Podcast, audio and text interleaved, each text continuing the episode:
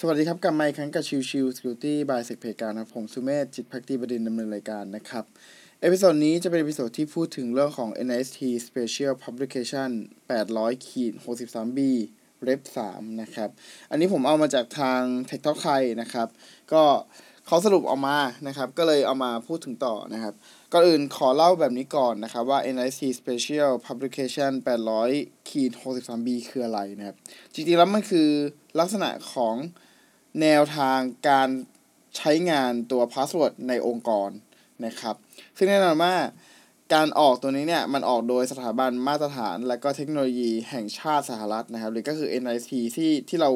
มักจะพูดถึงกันบ่อยๆนะครับ เพราะ NIST เนี่ยมีทั้งตัวของเอกสารนะครับ มีทั้งตัวของ framework นะครับ ดังนั้นเนี่ยก็เป็นที่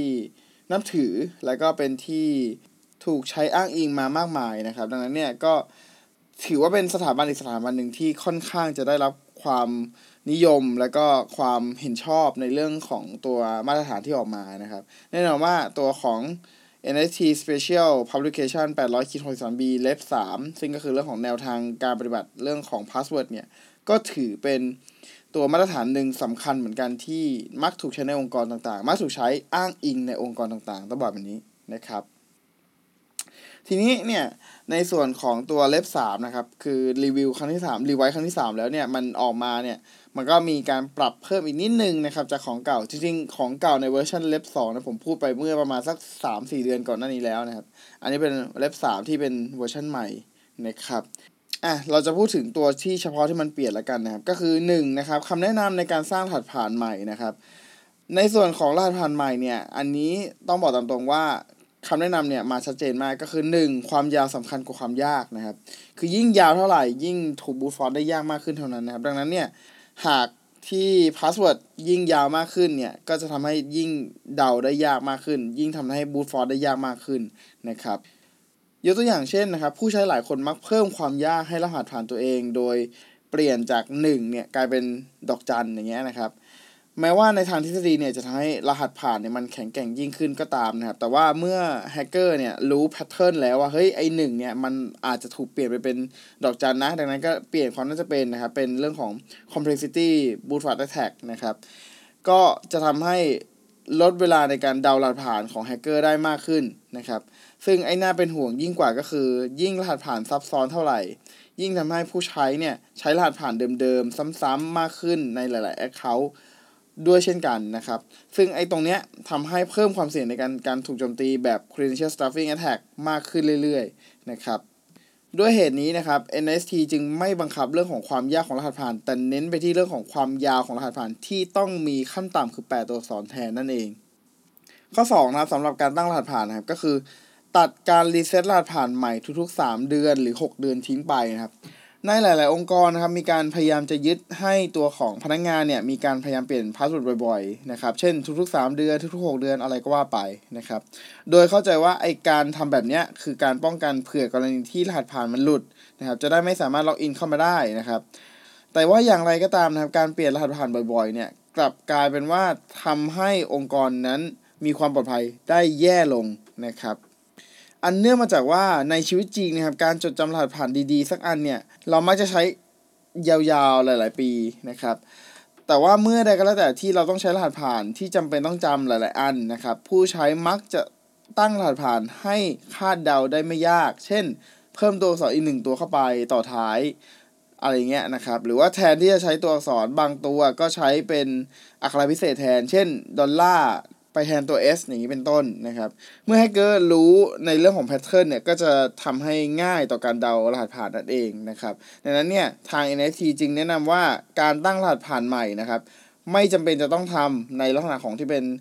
ทุกๆ 3 เดือนทุกๆ 6 เดือน ใช้เป็นระยะยาวไปเลยดีกว่านะครับส่วนคำแนะนำในเรื่องของการพิสูจน์ตัวตนด้วยรหัสผ่านนะครับ NFT ก็มีการแนะนำมาหลายข้อนะครับ อย่างเช่นข้อแรกนะครับ เปิดใช้งานรหัสผ่านแบบที่แสดงรหัสผ่าน ขณะพิมพ์นะครับ คือมันเป็นปัญหาตรงที่ว่าไอตัวเรื่องของการที่ไม่แสดงรหัสผ่านขึ้นมาตอนที่เราพิมพ์เข้าล็อกอินนะครับ โดยปกติมันจะถูกเป็นดอกจันหรือเป็นตัววงกลมดำๆอะไรเงี้ยนะครับ ซึ่งมันกลายเป็นว่าถ้าสมมุติว่าผู้ใช้งานเนี่ยเขาไม่รู้ว่าเออมันผิดตรงไหนหรืออะไรเงี้ยเขาก็ต้องลบใหม่หมดหรืออะไรเงี้ยนะครับดังนั้นเนี่ยมันก็เลยกลายเป็นว่า user รู้สึกว่าอยากจะให้มันพิมพ์ได้ง่ายขึ้นหรือพิมพ์ได้ สั้นลงนะครับ จะได้ไม่ผิดอะไรเงี้ยนะครับ ซึ่งไอ้ตรงจุดเนี้ยมันจะทำให้กลายเป็นตัวผู้โจมตีเนี่ยสามารถเดารหัสผ่านได้ง่ายขึ้น เพราะว่าตัวของ user เองเนี่ยก็พยายามจะใช้ password ที่จำได้ง่าย แล้วก็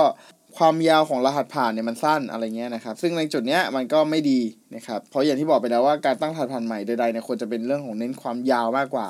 นะครับ ดังนั้นเนี่ยก็ให้แสดงมาเหอะเรื่องของตอนที่มันพิมพ์ password นะครับ จะได้แบบไม่เป็นปัญหาในเรื่องของ force ให้ user ไปทำอะไรให้มันง่ายลงอะไรเงี้ยครับ ข้อ2ครับ เปิดให้สามารถ paste รหัสผ่านในช่องที่ต้องกรอกได้นะครับ คือก่อนหน้านี้เนี่ยมันมีหลาย ๆ แอปพลิเคชันนะครับ หรือหลาย ๆ เว็บไซต์เองเนี่ยตัดไม่ให้ user เนี่ยสามารถไป copy password แล้วมาแปะได้นะครับ ซึ่งไอ้จุดเนี้ยมันยิ่งทำให้เป็นปัญหานะครับ เพราะว่าถ้าสมมติว่ามันแปะไม่ได้นั่นหมายความว่า user ต้องพิมพ์เอง พอ user ต้องพิมพ์เองเนี่ย user ก็พยายามจะใช้รหัสผ่านที่มันง่ายนั่นนั่นเองนะครับ ซึ่งไอ้ตรงจุดเนี้ยมันก็เป็นปัญหานะครับ สามนะครับ ใช้การป้องกันรหัสผ่านรั่วไหลนะครับ คือคำแนะนำล่าสุดของทาง NST นะครับ มีการระบุว่า ต้องมีการตรวจสอบรหัสผ่านใหม่กับรายการ backlist อยู่เสมอ เช่น ไม่ว่าจะเป็นคำในพจนานุกรมคำในตัวอักษรที่เรียงกันคำที่ใช้เป็นชื่อต่างๆ ข้อความที่มักใช้บ่อยๆ หรือรหัสผ่านที่เคยหลุดออกมาสู่สาธารณะนั่นเองนะครับ การใช้เครื่องมือสำหรับการตรวจสอบรหัสผ่านที่เคยรั่วไหลเนี่ยเป็นทางเลือกที่ช่วยให้การตั้งรหัสผ่าน มีความมั่นคงปลอดภัยมากขึ้นนั่นเองนะครับ ดังนั้นเนี่ยระบบในเรื่องของการตรวจสอบในส่วนนี้เราสามารถไป call API ของทาง Have i w i n p o n ในการเช็คได้นะครับ ว่าเออตัวของตัว password นั้นเคยหลุดมาไหมอะไรเงี้ยนะครับ จะได้แบบเออไม่มีปัญหาอะไรนะครับ ในการตั้งรหัสผ่านนะครับ C ห้ามใช้พาสเวิร์ดหินนะครับ คือบางองค์กรเนี่ยพยายามช่วยให้ user เนี่ยจำรหัสผ่านได้ยากๆ ก็เลยมีการให้ใส่สามารถใส่ได้ว่าเฮ้ย hint password ของเราเนี่ยมันคืออะไร ซึ่งในบางครั้งเนี่ย ตัวของผู้ user เองครับ ก็ใส่มัน password ไปเลย หรือบางครั้งเนี่ยก็ตั้งพวกข้อมูลที่เป็นส่วนตัวของตัว user เองเลยครับ ซึ่งณปัจจุบันนี้เนี่ยเรามีโซเชียลมีเดียโซเชียลเน็ตเวิร์กเต็มไปหมดนะครับ ดังนั้นเนี่ย attacker อาจจะไปหาข้อมูลส่วนตัวของเป้าหมาย แล้วก็นำมาใช้สำหรับในการกรอกข้อมูลก็ได้นะครับ ดังนั้นเนี่ย การใช้ password hint เนี่ย เป็นอะไรที่ ไม่แนะนำให้ใช้นะครับ ข้อ5นะครับจำกัดจำนวนครั้งในการใส่รหัสผ่านนะครับ แน่นอนว่าเรื่องของการถูก brute force เนี่ยก็ยังมีอยู่ทุกๆวันนะครับ วิธีการป้องกันง่ายๆนะครับก็คือการจำกัดจำนวนครั้งนะครับ หรือใช้ CAPTCHA ในการช่วยป้องกันการทำถูก brute force นะครับ